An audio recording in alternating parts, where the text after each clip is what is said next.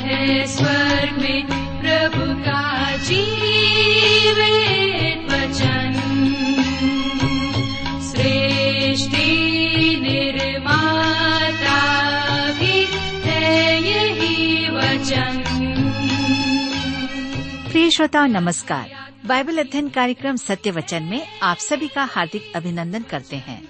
हमें विश्वास है कि आप सब आज के बाइबल अध्ययन में सम्मिलित होने के लिए तैयार हैं। इन दिनों हम अपने इस कार्यक्रम में यहेजकेल नामक पुस्तक का अध्ययन कर रहे हैं और हमें पूरा विश्वास है कि इस अध्ययन से आपको लाभ मिल रहा है। इस पुस्तक का मुख्य विषय है न्याय और महिमा। तो आइए श्रोताओ, आज के इस बाइबल अध्ययन को हम आरंभ करें। प्रस्तुत है कार्यक्रम सत्य वचन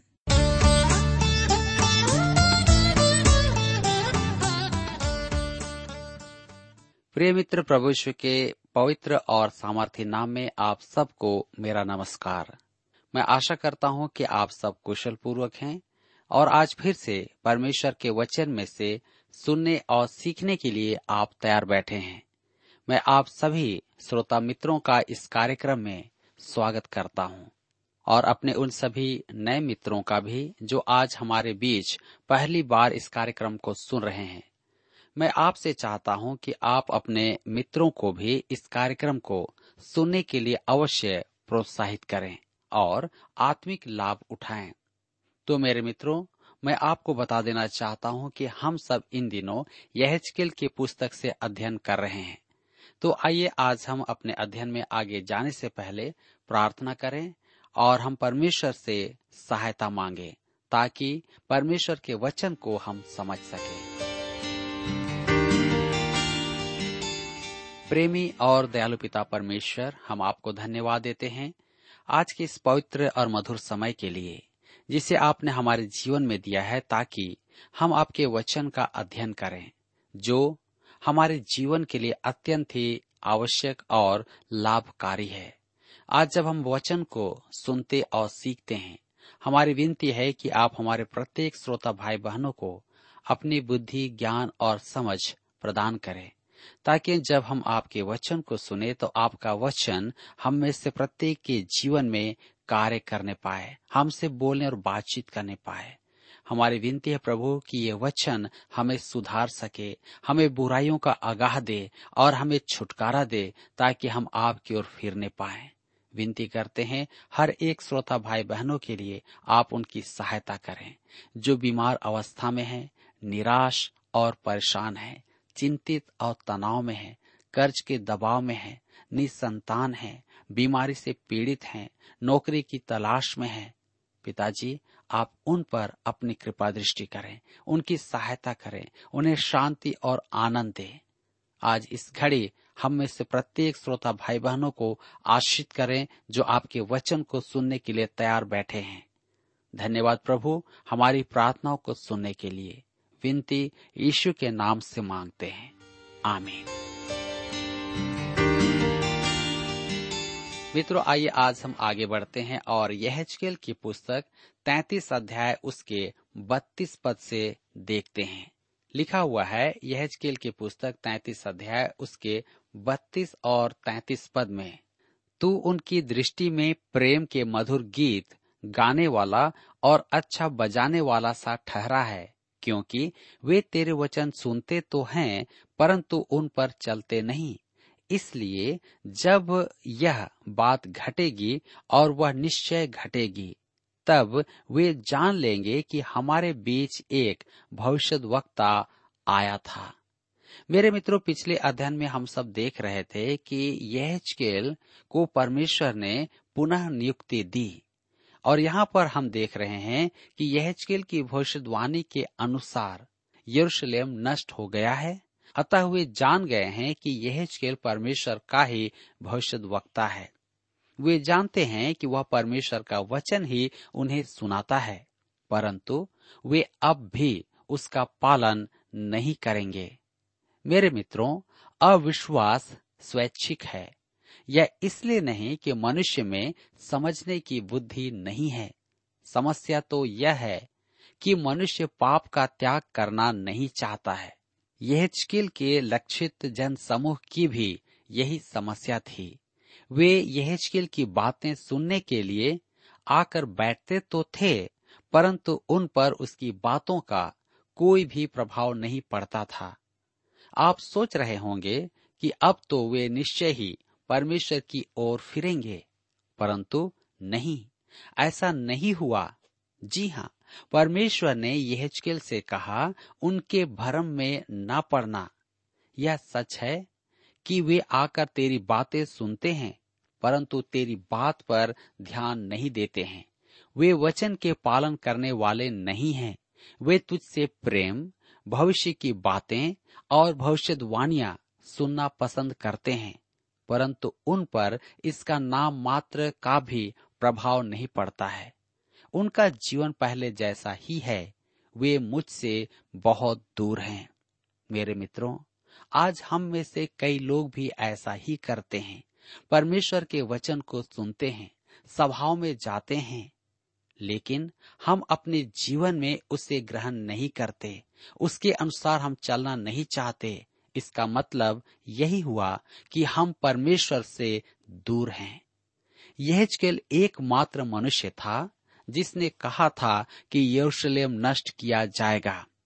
झूठे भविष्य वक्ता तो सब यही कहते थे कि यरूशलेम का कुछ भी नहीं होगा। अब वहाँ से समाचार आ गया है कि यरूशलेम नष्ट हो गया है। यह सच्चा भविष्य वक्ता सिद्ध हुआ है। मेरे प्रियो, यहाँ पर अध्याय तैतीस समाप्त होता है। और अब हम अपने अध्ययन को अध्याय चौतीस से जारी रखेंगे। इसका विषय है, इसराइल के झूठे चरवाहे, परमेश्वर का सच्चा चरवाहा। हम देखते हैं कि इसराइल के झूठे चरवाहे इसराइल के झूठे भविष्य वक्ता अब झूठे सिद्ध हो चुके थे, क्योंकि यहजकेल द्वारा यरूशलेम की विनाश की भविष्यवाणी पूरी हुई है। परमेश्वर के पास इन झूठे भविष्य वक्ताओं के लिए भी कुछ कहने को है। आइए हम पढ़ें यहजकेल के पुस्तक चौतीस अध्याय, उसके एक और दो पद में। लिखा हुआ है, यहवा का यह वचन मेरे पास पहुँचा हे मनुष्य के संतान इसराइल के चरवाहों के विरुद्ध भविष्यवाणी करके उन चरवाहों के चरवाहों पर जो अपने अपने पेट भरते हैं, क्या चरवाहों को भेड़ बकरियों का पेट न भरना चाहिए? मेरे मित्रों, यहाँ पर ध्यान दीजिए कि झूठे भविष्य वक्ताओं के लिए यह स्केल कुछ नहीं कह रहा है। परमेश्वर ही सारी बातों को कह रहा है। मैं व्यक्तिगत रूप से किसी सेवा कार्य के विकास के पक्ष में नहीं हूँ। इसका अर्थ यह नहीं कि हमारे आर्थिक सहयोग के योग्य, अद्भुत एवं उत्तम मसीही सेवाएँ नहीं हैं। मेरे कहने का अर्थ यह है कि वे केवल प्रचार प्रसार संस्थाएँ ही न हों, वे मनुष्य को परमेश्वर का वचन भी सुनाएँ। और मेरे विचार में किसी भी संस्था को कुछ दिए बिना किसी से दान का निवेदन करने का अधिकार नहीं है। हमें उन्हीं सेवाओं को सहयोग देना चाहिए जिनसे हमने आशीषें पाई हैं। सेवा संस्थाओं का उत्तरदायित्व पैसा मांगना नहीं है। परमेश्वर का वचन सुनाना और भेड़ों को भोजन देना है। और मैं यह भी सोचता हूँ कि आज भी किसी सेवा को आंकने का यही एक मानक है। यहचकेल की पुस्तक चौतीस अध्याय उसके चार पद में लिखा है, तुमने बीमारों को बलवान न किया, न रोगियों को चंगा किया, न घायलों के घावों को बांधा, न निकाली हुई को लौटा लाए, न खोए हुए को खोजा, परंतु तुमने बल और ज़बरदस्ती से अधिकार चलाया है। मेरे मित्रों हम सबको आवश्यकता है और हमारी गहरी आवश्यकताओं की पूर्ति करने वाला केवल परमेश्वर का वचन है। यदि प्रचारक परमेश्वर का वचन नहीं सुना रहा है तो वह मनुष्यों की सेवा नहीं कर रहा है। आवश्यक है कि परमेश्वर का वचन सुनाया जाए। प्रचारकों द्वारा मसीही जनों को सुनाए जाने वाले ये उपदेश आज काम नहीं कर रहे हैं। बहुत सारे लोग घरेलू आराधना भी करते हैं, परंतु वे परमेश्वर के वचन को नहीं, गीतों को महत्व देते हैं परंतु हमें चाहिए कि हम वचन उन्हें सुनाएँ। यह के पुस्तक चौतीस अध्याय के पाँच पद में हम पढ़ते हैं, वे चरवाहे के न होने के कारण तितर वितर हुई और सब वन पशुओं का आहार हो गई ध्यान दीजिए कहने का अर्थ यह है कि आराधनाओं में यदि पोषण न दिया जाए तो सदस्य तीतर बीतर हो जाते हैं। वे भोजन का स्थान ढूंढ लेते हैं। उनकी आलोचना करना आवश्यक नहीं, क्योंकि भेड़ों को भोजन की आवश्यकता है।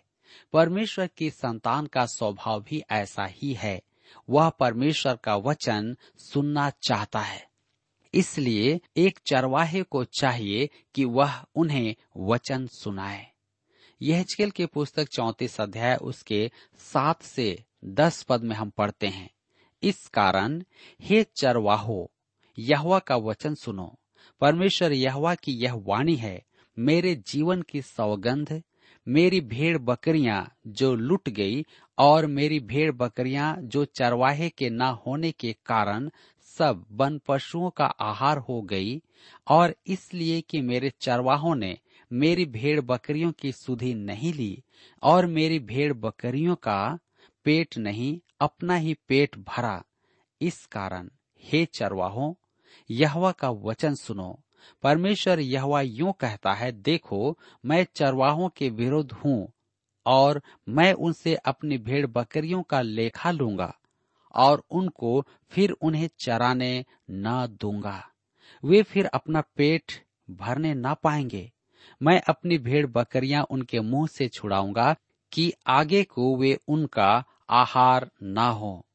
मेरे प्रियो, यहाँ पर हम देखते हैं कि परमेश्वर इन झूठे चरवाहों से लेखा लेगा।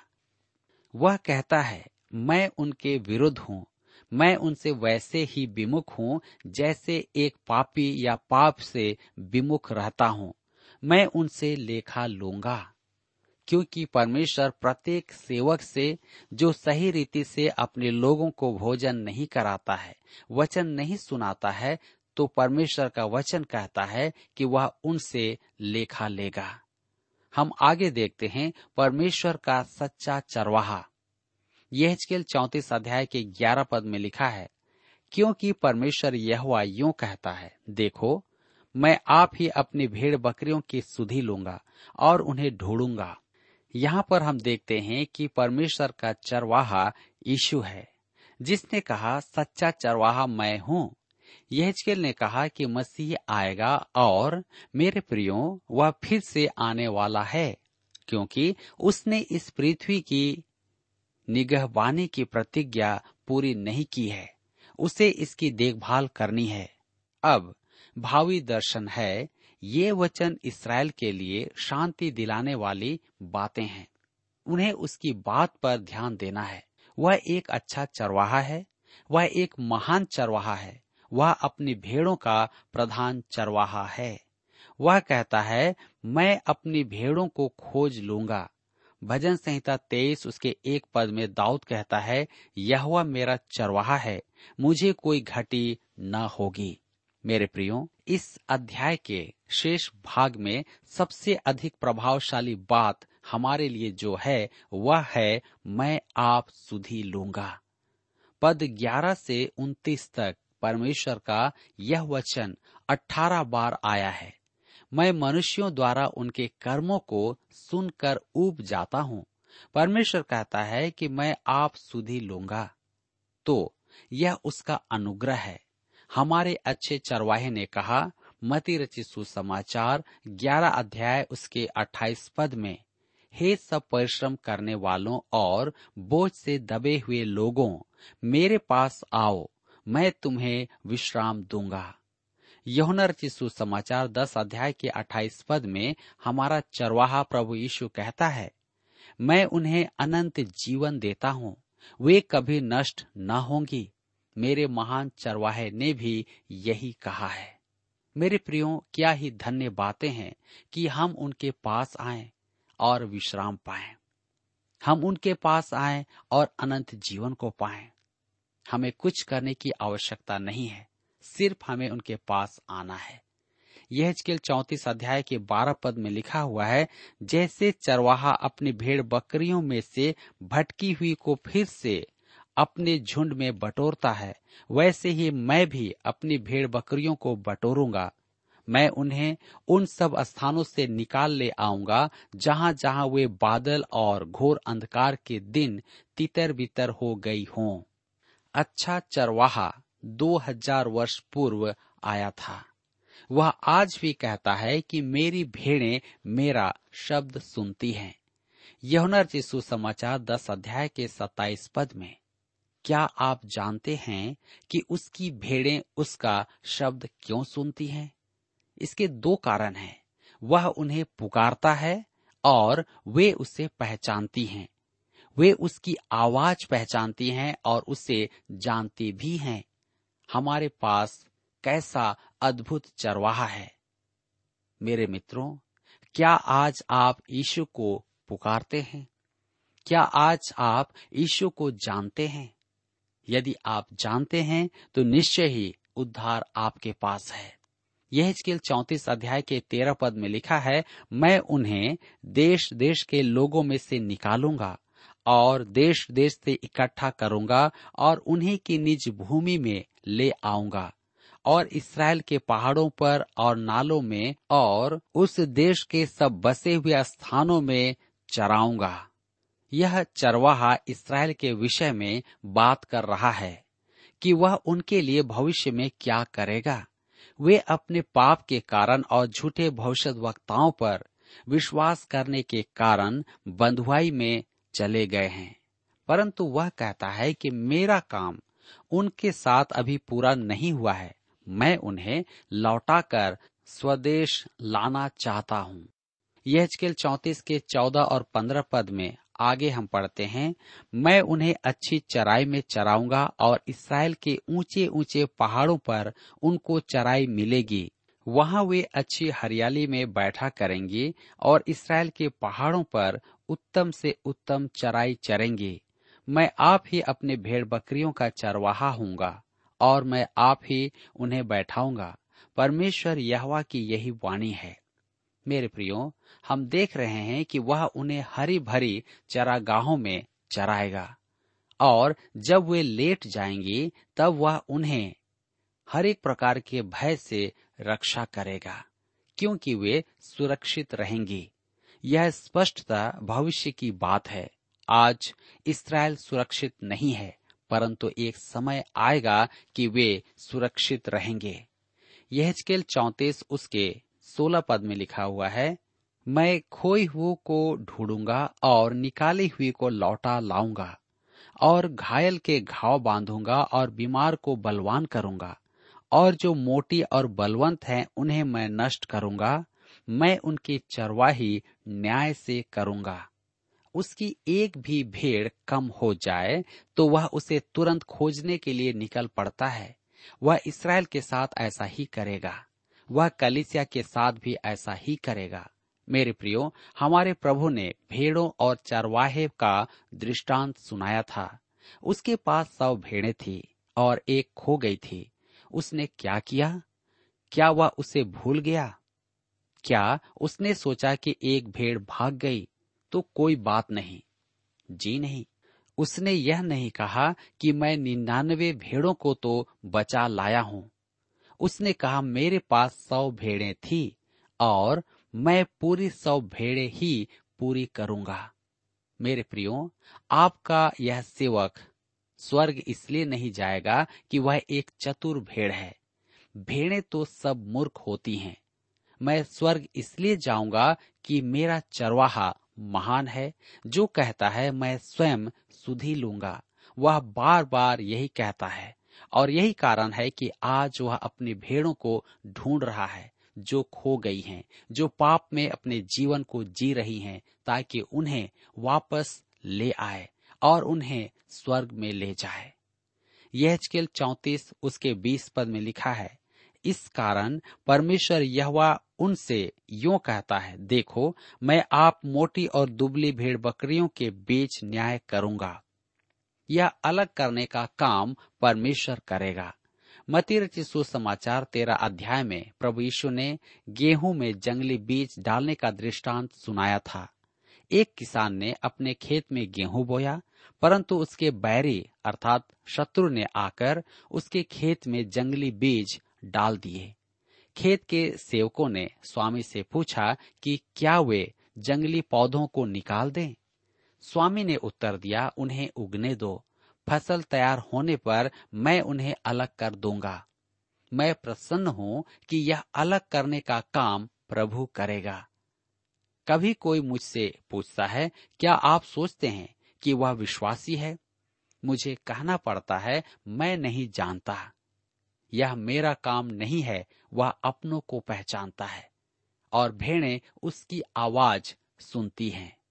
यह चौतीस उसके इक्कीस से चौबीस पद में लिखा है, तुम जो सब बीमारों को पांजर और कंधे से यहाँ तक ढकेलते और सिंह से यहाँ तक मारते हो कि वे तीतर बीतर हो जाती हैं, इस कारण मैं अपनी भेड़ बकरियों को छुड़ाऊँगा और वे फिर न लुटेंगी। और मैं भेड़ भेड़ के और बकरी बकरी के बीच न्याय करूँगा। मैं उन पर ऐसा एक चरवाहा ठहराऊँगा जो उनकी चरवाही करेगा। वह मेरा दास दाऊद होगा। वही उनको चराएगा और वही उनका चरवाहा होगा। मैं यह उनका परमेश्वर ठहरूँगा और मेरा दास दाऊद उसके बीच प्रधान होगा। मुझ यह ही ने यह कहा है। मेरे प्रियो यह मेरा दृढ़ विश्वास है कि पृथ्वी इसराइल का अनंत धाम होगी और दाऊद अनंत काल तक राज्य करेगा। वह प्रभु यीशु का सहायक शासक होगा। मैं यह भी मानता हूँ कि कलिसिया प्रभु यीशु के साथ नए यरूशलेम में होगी। प्रभु यीशु ने कहा है कि वह अपनी कलिसिया को लेने आएगा।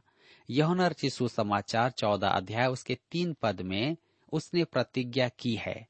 कि जहाँ वह रहेगा, हम भी वहीं रहेंगे। जब वह पृथ्वी पर अनंत काल के युग में आएगा, तब हम भी आएँगे। परंतु आगंतुक के समान, अतः पृथ्वी पर ज़मीन न खरीदें, क्योंकि आपको उसकी आवश्यकता नहीं होगी। परंतु सुनिश्चित करें कि आप स्वर्ग में भवन निर्माण हेतु पूरी सामग्री भेज रहे हैं। लिखा है कि मुझ यहवा ही ने यह कहा है। मेरे प्रियो, वह कहता है कि इसराइल के साथ उसका प्रयोजन समाप्त नहीं हुआ है। यह चौतीस उसके पच्चीस पद में हम पढ़ते हैं, मैं उनके साथ शांति की वाचा बांधूँगा और दुष्ट जंतुओं को देश में न रहने दूँगा, अतः वे जंगल में निडर रहेंगे और वन में सोएँगे। यह बड़ी रोचक बात है कि प्रजा और देश इसराइल धर्मशास्त्र में एक साथ चलते हैं।